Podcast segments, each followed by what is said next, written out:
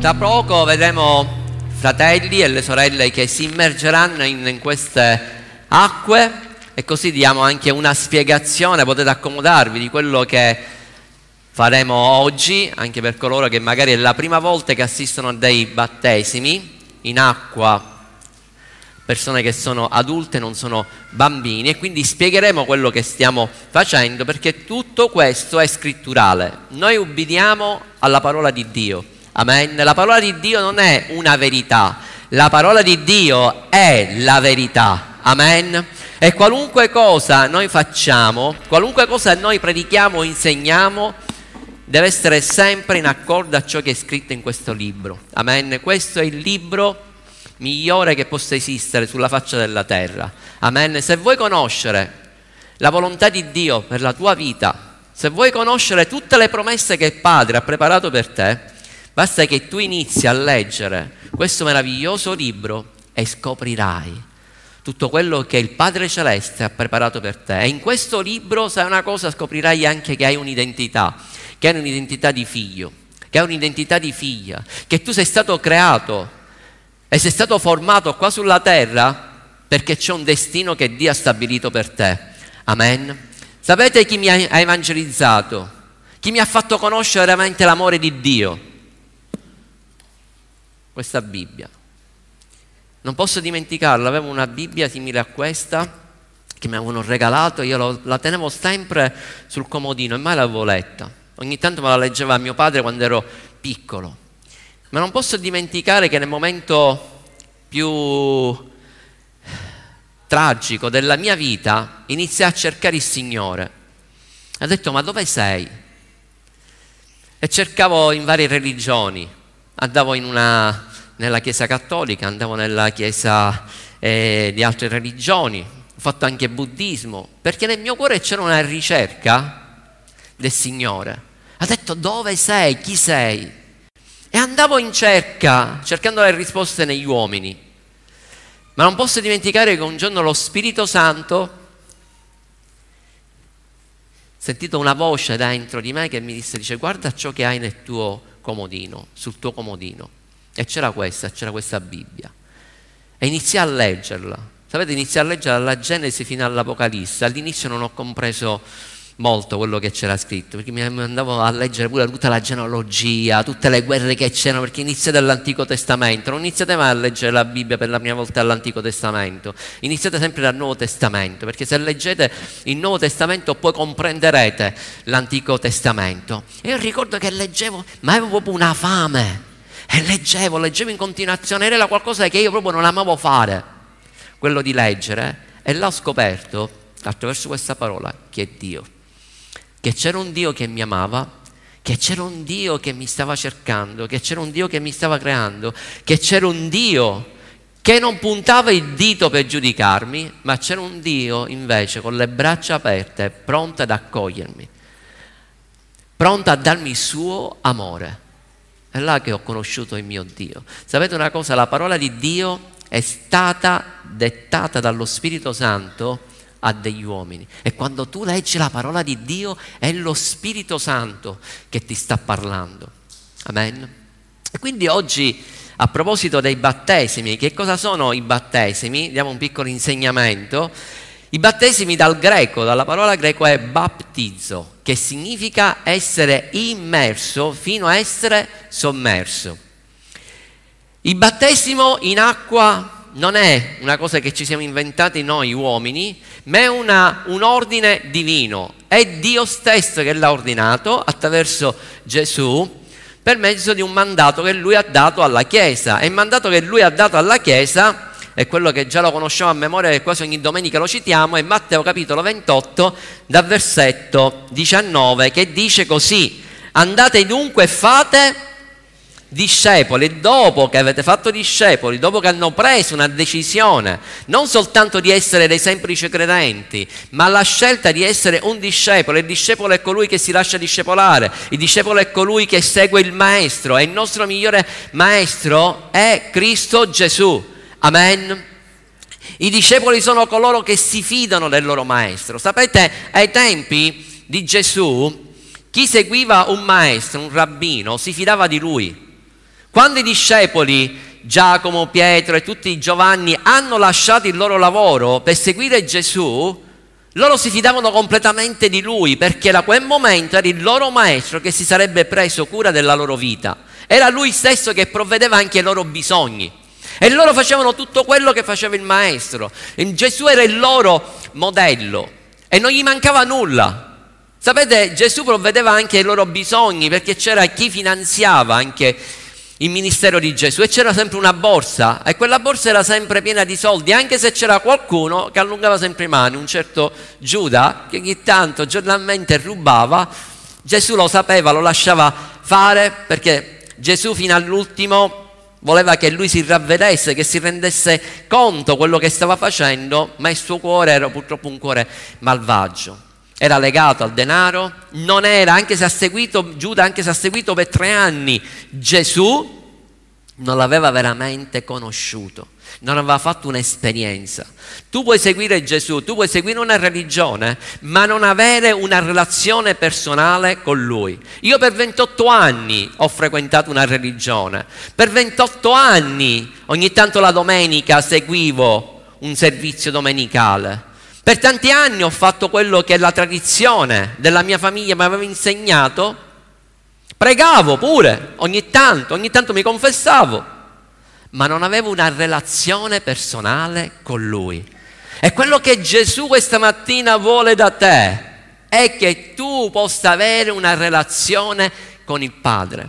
E la relazione che tu puoi avere con il Padre è soltanto attraverso suo figlio, Cristo Gesù. Gesù è la via, la verità e la vita. Non puoi arrivare a Gesù attraverso una religione, non puoi arrivare a Gesù attraverso una filosofia, attraverso un ragionamento umano. L'unica via per arrivare a Gesù ha un nome e il suo nome è il nome al di sopra di ogni altro nome e il suo nome è Cristo Gesù. È una bella notizia per te questa mattina che Gesù ti ama, che Gesù è morto sulla croce per te, lui ha dato la sua vita per te affinché tu potessi ritornare al Padre. Amen. E quindi, come dice, andate dunque e fate discepoli di tutti i popoli, di tutte le nazioni, battezzandoli nel nome del Padre, del Figlio e dello Spirito Santo. Quindi chi si battezza è cosciente, è consapevole di quello che sta facendo, deve avere un'età adulta, non c'è. Quando qualcuno mi dice qual è l'età minima per battezzarsi, io dico sempre quell'età in cui la persona, il giovane, ha una coscienza propria per intendere e volere e che ha fatto una sua scelta. Oggi noi stiamo vedendo qua degli adolescenti che si stanno battezzando. Io conosco Gabriele, Francesco, da, proprio da, da piccoli. Gabriele quando, da quando è nato. E lui è nato in una famiglia cristiana ma ha dovuto fare una sua scelta personale. Anche i miei figli, i miei figli sono nati in una famiglia cristiana, ma sappiate una cosa, non è in automatico perché Dio non ha nipoti, Dio ha figli e anche i miei figli hanno fatto la loro scelta personale, hanno fatto la preghiera di salvezza, hanno ricevuto Cristo Gesù e poi quando è arrivato il tempo hanno scelto di battezzarsi perché volevano essere dei discepoli di Cristo. E grazie a Dio, e io ringrazio ogni giorno il Signore che i miei figli stanno servendo Dio. Sapete, non, è, non, non possiamo dare tutto per scontato, perché siamo cristiani, perché noi siamo pastori o perché tu da una vita porti i tuoi figli in chiesa, possiamo dare per scontato che anche i nostri figli subito serviranno il Signore. Ma sappi una cosa, stamattina una parola da parte di Dio, anche se i tuoi figli per, al momento si sono allontanati, forse si sono allontanati dalla chiesa, forse si sono allontanati anche da te. Ho una notizia, una parola per te. I tuoi figli ritorneranno e i tuoi figli ritorneranno ai piedi di Gesù, perché questo è il loro destino e questa è una promessa che Dio ti ha fatto e Dio l'adempirà nella tua vita. Amen. Oggi sto uscendo fuori un po' da, da tutto quello che avevo scritto, ma mi sto lasciando guidare dallo Spirito Santo. Sapete, ai tempi di Gesù c'erano già dei battesimi che gli ebrei facevano. E i battesimi che gli ebrei facevano erano per coloro che si convertivano al giudaismo. E venivano battezzati sempre in acqua perché testimoniava di quello che loro avevano fatto e c'era un cambio di religione in quel caso. dalla, dall'idolatria, soprattutto da dove venivano, abbiamo degli esempi nella scrittura anche dei centurioni, tipo il centurione Cornelio, il centurione romano, queste persone si erano convertiti, si erano cambiato religione, avevano cambiato Dio, prima adoravano degli dei, seguivano la loro religione, ma nel momento in cui hanno iniziato ad ascoltare quello che dicevano gli ebrei, si sono convertiti, ma c'è stato un cambiamento di religione, c'è stato un cambio di Dio, iniziarono a pregare il Dio di Israele, ma non c'era ancora vera, un vero cambiamento interiore. Dopo il battesimo degli ebrei c'era anche il battesimo quale? Quello di Giovanni Battista. E il battesimo di Giovanni Battista, ascoltatemi, non era per la salvezza. Il battesimo di Giovanni Battista era un battesimo di ravvedimento. Giovanni Battista battezzava le persone facendoli pentire dei loro peccati ed era un battesimo che preparava la via al Messia. E questo battesimo, dopo la morte e la resurrezione di Cristo Gesù, è stato annullato perché poi Gesù ha istituito il battesimo in acqua. A cosa serve il battesimo in acqua? I battesimi in acqua, ora noi vedremo che loro faranno quattro azioni fondamentali, principali, ed è quello che si alzeranno dal loro posto e questo simboleggia quello che è avvenuto nella loro vita, che loro hanno preso una decisione che loro hanno ascoltato la parola di Dio ed è forse quello che succederà stamattina a te, se forse è la prima volta che tu ascolterai questo messaggio, che loro erano seduti, hanno ascoltato il messaggio di Cristo Gesù, hanno ricevuto quella parola e poi hanno preso una decisione, perché poi si alzeranno per venire qua davanti. La decisione è stata che loro si sono alzati, hanno ricevuto Cristo Gesù e dopo che hanno fatto il loro percorso, verranno qua entreranno nelle acque e quando entreranno nelle acque saranno immersi totalmente con tutto il loro corpo nelle acque. Quello significa che loro sono morti a Cristo, in Cristo Gesù, cioè loro testimonieranno non quello che avverrà, loro testimonieranno di quello che è già avvenuto nella loro vita, cioè nel momento dell'immersione loro si identificano con Cristo, si identificano nella morte di Cristo, che Gesù è morto sulla croce per noi e su quella croce c'era la nostra natura adamica, che era una natura, ascoltami, era una natura che aveva la tendenza a peccare. Noi non siamo nati, e ve lo ripeto, ve lo riderò sempre, non si nasce con il peccato. Diglielo alla persona accanto a te, non si nasce con il peccato. Dobbiamo conoscere la verità. Secondo voi un bambino quando nasce merita l'inferno o il paradiso se muore per caso senza essere battezzato? In cielo perché non ha una coscienza di intendere e di volere. Amen? Quindi, fino a quando non avrà una sua coscienza, il bambino è tranquillo.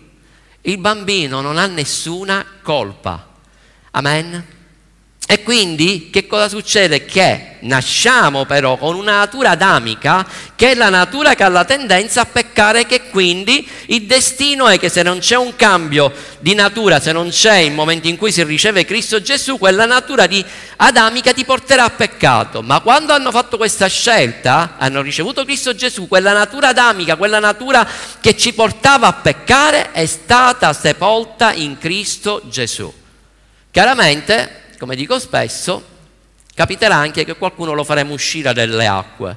Non lo lasceremo là, magari l'ultimo che sarà battezzato può darsi che lo lasceremo là come ricordo, ma tutti gli altri usciranno dalle acque e quello rappresenta la resurrezione in Cristo, cioè morti in Cristo, siamo stati resuscitati in Cristo, con una natura nuova.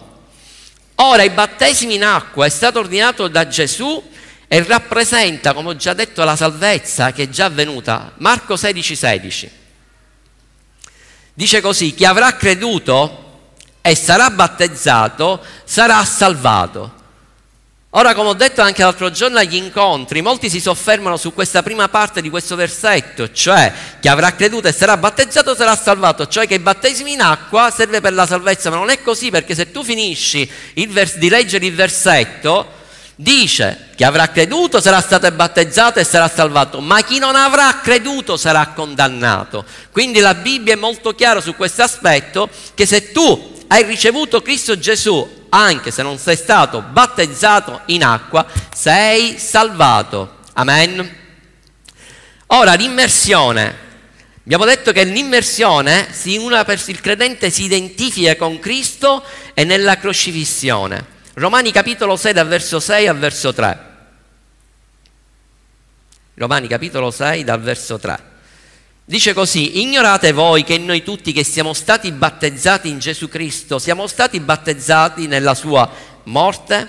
Noi dunque siamo stati sepolti con lui per mezzo del battesimo nella morte, affinché come Cristo è risuscitato dai morti per la gloria del Padre, così anche noi similmente camminiamo in novità di vita Poiché se siamo stati uniti a Cristo per una morte simile alla sua, saremo anche partecipi alla sua resurrezione, sapendo questo, che il nostro vecchio uomo è stato crocifisso con lui, perché il corpo del peccato possa essere annullato affinché noi non serviamo più al peccato. Wow!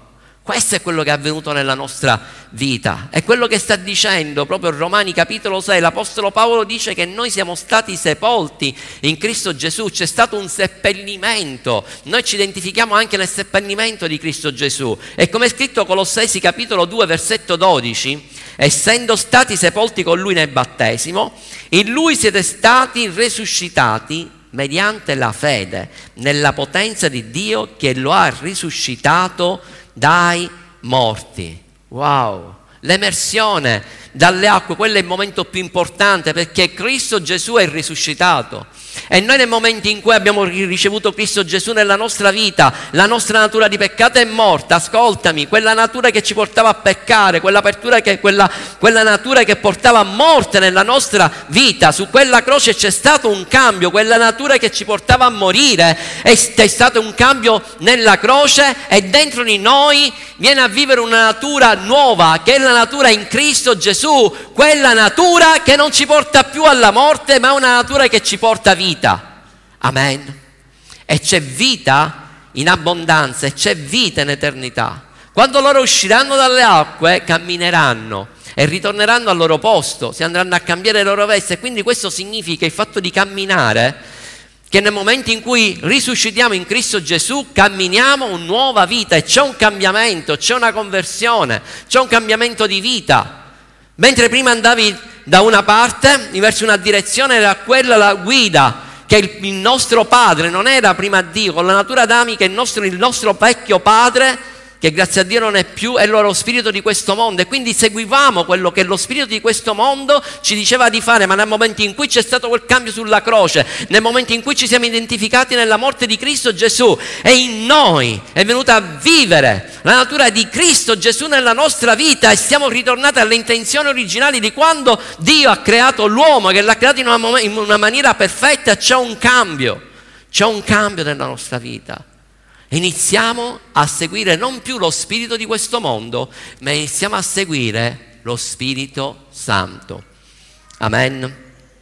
Guardate, voglio soffermarmi stamattina sull'identificazione nella morte di Gesù.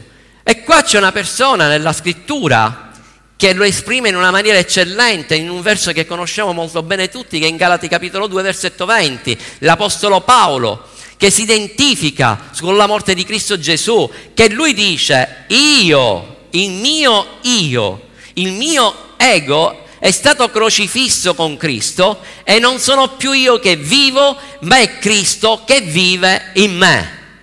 Wow!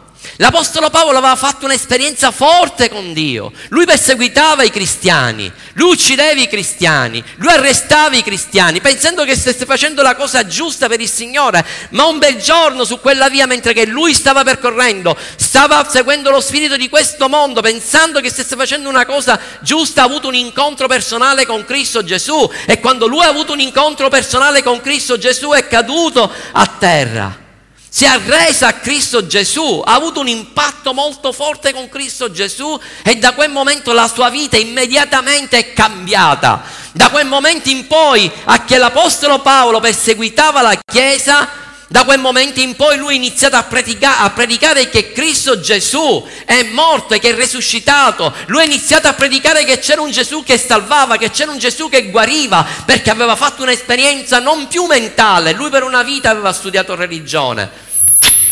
Lui era molto preparato nella religione ebraica. Lui era un fariseo. Ma nel momento in cui c'è stato un cambiamento, il cambiamento non è stato soltanto qua mentale, il cambiamento è stato interiore. Quando c'è un cambiamento interiore, perché Cristo viene a vivere dentro di te, la tua vita deve cambiare. Alleluia. E si sono, in quel momento quando lui è caduto a terra, dice la scrittura che lui divenne cieco. Non vedeva più nulla nel naturale, ma doveva vedere semplicemente il volto di Gesù. E nell'Apostolo Paolo c'è stato un cambiamento radicale, radicale. Ma voglio leggervi questo verso dal, iniziando dal verso 19 che dice così.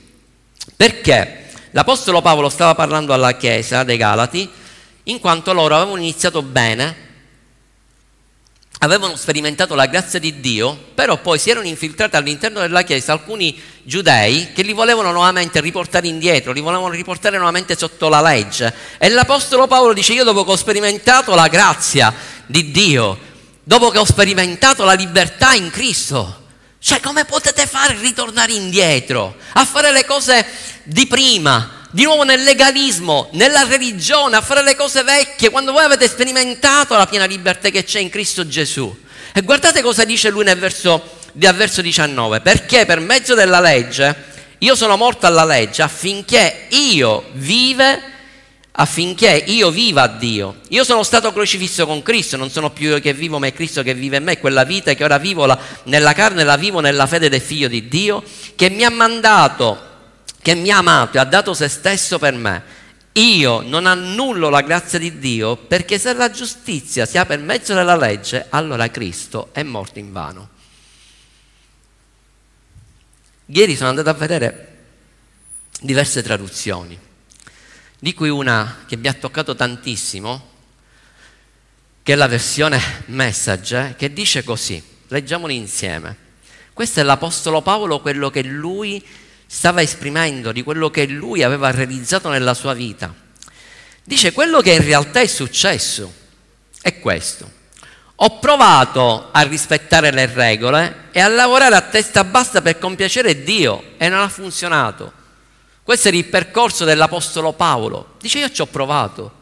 Io stavo, pensavo di stessi facendo la cosa giusta, ma io alla fine stavo seguendo una religione e io quello che stavo facendo era per compiacere a Dio, per piacere a Lui, ma con le mie forze, con la religione, con le tradizioni tramandatemi dai miei padri non ha funzionato. Quindi ho smesso, ascoltami, ho smesso di essere un uomo di legge in modo da poter essere l'uomo di Dio.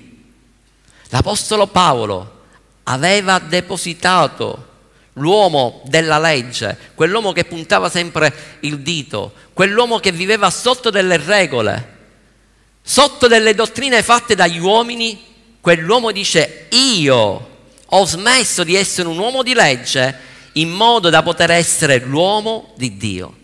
La vita di Cristo mi ha mostrato e mi ha permesso di farlo, mi sono identificato completamente con Lui, infatti sono stato crocifisso con Cristo, il mio ego, il mio io non è più centrale, non è più importante che io sembri giusto davanti a te e che abbia la buona opinione, la tua buona opinione e non sono più spinta a impressionare Dio.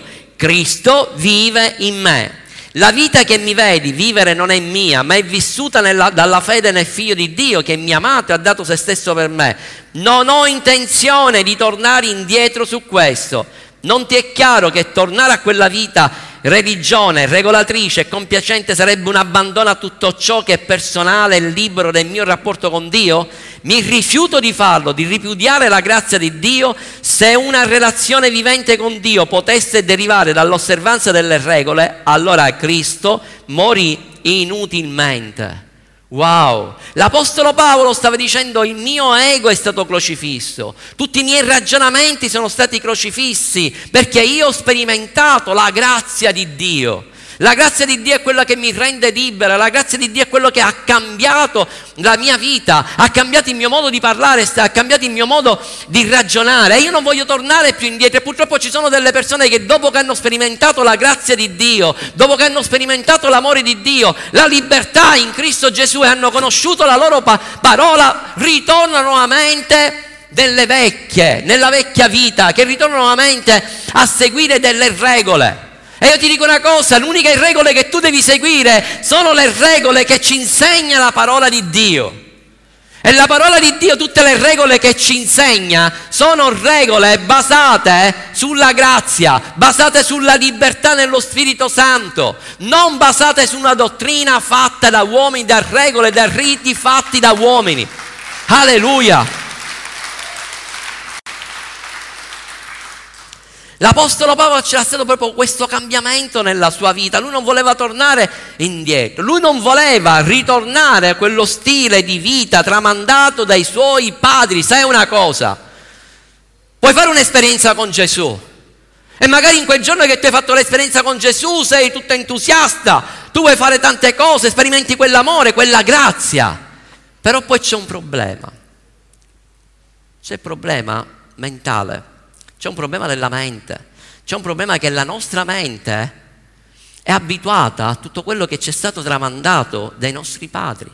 E quindi a volte involontariamente si rischia di continuare a fare le stesse cose che si facevano prima di Cristo. Ma la Bibbia ci insegna in Romani capitolo 12, verso 1 e 2 che ci deve essere un cambiamento, il cambiamento di mentalità, deve esserci un cambiamento di cultura. Mentre prima avevi la tua cultura, adesso ci deve essere un cambio di cultura e deve avere la cultura del regno di Dio. E questo cambio lo puoi ottenere soltanto quando tu leggi e mediti questo meraviglioso libro che è la parola di Gesù. Che è la parola di Gesù. Gesù dice la scrittura che era la parola e che la parola si è fatta carne ed è vissuto in mezzo a noi per dimostrare chi veramente è Dio. Guardate cosa dice 2 Corinzi capitolo 5 versetto 17. Altri 5 minuti e finisco. Ci sono i ragazzi dice quando è che ci, ci immergiamo. Seconda Corinzi capitolo 5 versetto 17 dice così: Se dunque uno è in Cristo, egli è una nuova creatura le cose vecchie sono passate, ecco, sono diventate nuove. Se tu sei in Cristo, se tu hai ricevuto Cristo Gesù nella tua vita, sappi una cosa che la dice la scrittura che sei una nuova creatura, la parola originale è creazione, sei una nuova creazione. E la parola nuovo è kainos che significa una cosa completamente nuova, una cosa che non è mai esistita, una cosa unica. Dentro di te c'è uno spirito che, viene, che è stato rigenerato ed è quello spirito che Dio aveva creato prima della fondazione del mondo. E in quello spirito che è dentro di te, quello spirito rinato, c'è anche il tuo proposito, c'è il tuo destino e quel destino è stato liberato nel momento in cui tu hai ricevuto Cristo Gesù e che lo devi portare a compimento.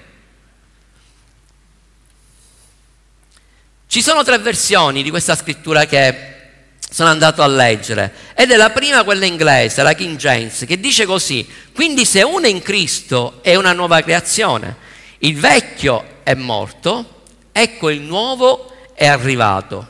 Versione message dice così, ora guardiamo dentro e quello che vediamo è che chiunque si unisce al Messia, cioè a Cristo, ha un nuovo inizio è creato nuovo. La vecchia vita è andata, una nuova vita germoglia.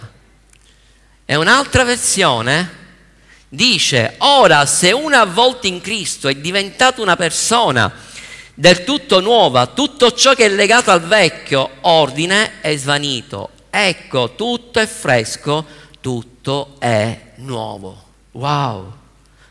Ascoltami, Voglio che questa mattina chiedo allo Spirito Santo che possa darmi il miglior modo per esprimere quello che voglio dire è che se tu hai fatto questa scelta e che ti sei identificato sulla croce e che quindi la tua vecchia natura è morta,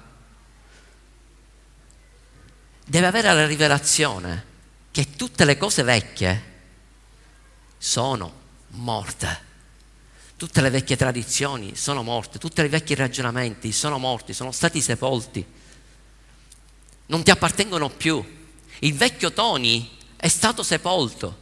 Sapete, il nemico ogni tanto mi fa ricordare che era il vecchio Tony e io gli faccio ricordare che il vecchio Tony è, stato, è morto, è stato sepolto e che non c'è più.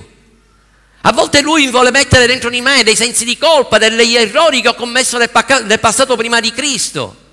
Ma io gli ricordo che quel Tony è morto, che quel Tony non esiste più, quella perché quel Tony si identificava con la natura adamica e non era Tony che viveva, era quella natura adamica. Ma ora dentro di me non sono più io che vivo, ma è Cristo che vive dentro di me. E le cose vecchie sono passate. E da quel momento in poi è un nuovo inizio, un inizio nuovo in Cristo Gesù. E dove tu devi guardare avanti. La parola di Dio dice. Guardate le cose di lassù, tu devi guardare le cose di lassù. I tuoi occhi non devono essere rivolti verso il passato.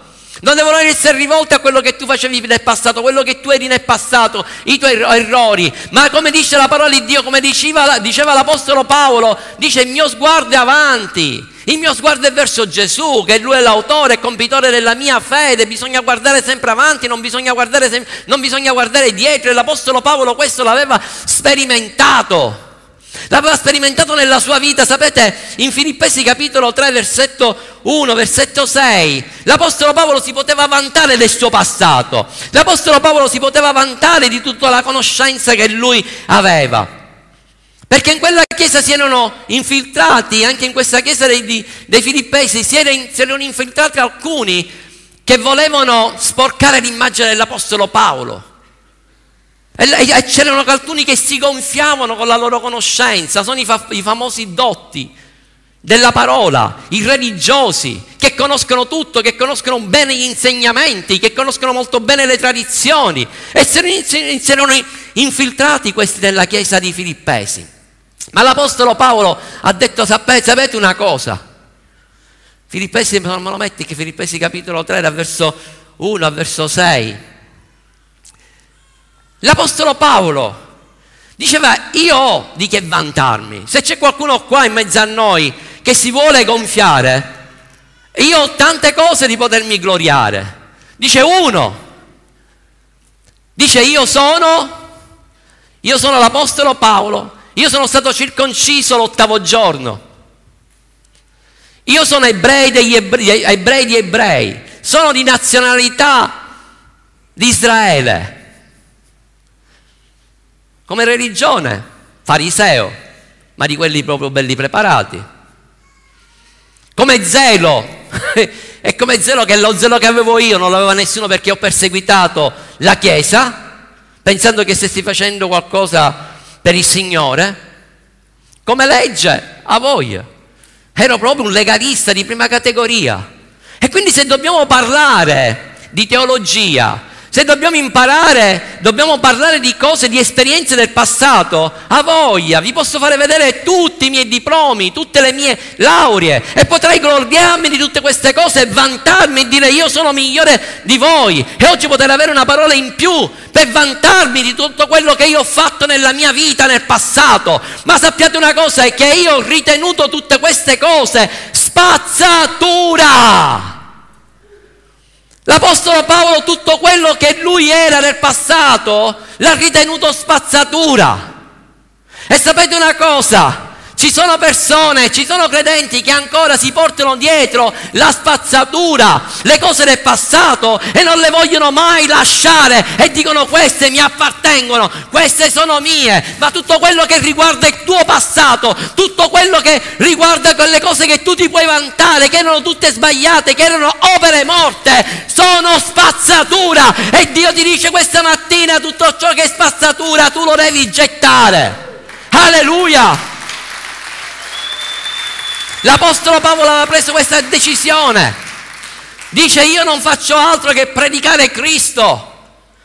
L'Apostolo Paolo quando andava a predicare, e lo dice questo in Prima Corinzi 2,4 dice io non sono venuto qua a portarvi un Vangelo con sapienza umana, con la filosofia, con tutti i miei ragionamenti, ma io sono venuto qua, la mia predicazione consistette non in parole persuasive di umana sapienza, ma in dimostrazione di spirito e di potenza, predicandovi soltanto Cristo e Cristo crocifisso e Cristo risorto. Questa era la predicazione dell'Apostolo Paolo.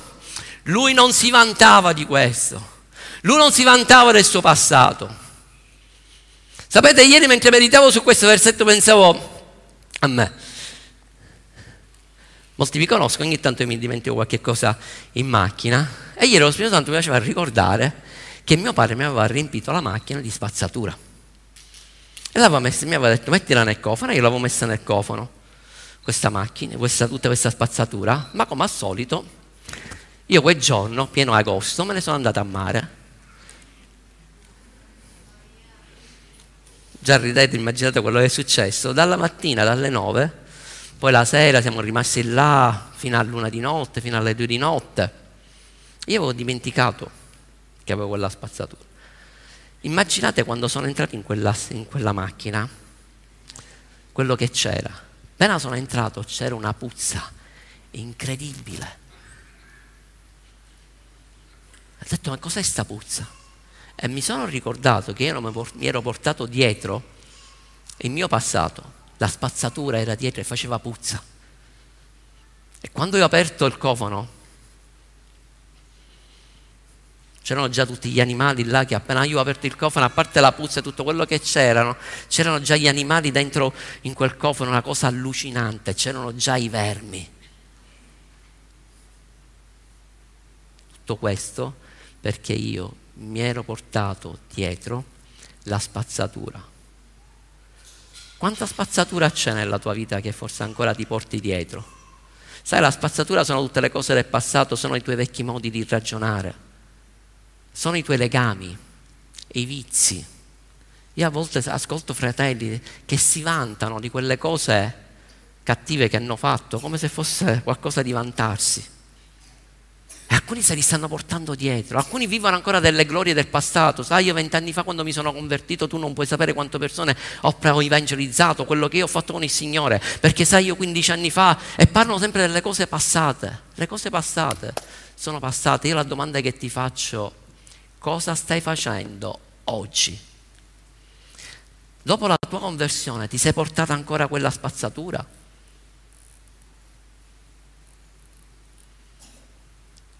O invece hai buttato la spazzatura e sei libero e stai vivendo un nuovo inizio, come diceva l'Apostolo Paolo. Io credo che noi dobbiamo iniziare a vivere in Cristo Gesù guardando avanti. Sapete, quando lui ha scritto questa lettera ai Galati, ai Filippesi, se mi riprendi il versetto 1, per farvi capire quello che aveva sperimentato l'Apostolo Paolo, prima Filippesi capitolo 2, versetto 1, se me lo prendi, dice lui, lo ripete in tutto quel, in quel capitolo, Filippesi capitolo 3, scusami, dal verso 1 dice rallegratevi nel Signore. E se andate a leggere tutto poi il capitolo 4 e tutto il capitolo 3, lui continua a dire rallegratevi del continuo col Signore. Sapete da dove lui stava scrivendo questa lettera? Lui era in carcere, era qua a Roma. Lui scriveva queste lettere dal carcere. E l'Apostolo Paolo incoraggiava gli altri dicendo rallegratevi del continuo. Sapete perché? Perché l'Apostolo Paolo, anche se si trovava in carcere, lui era libero in Cristo.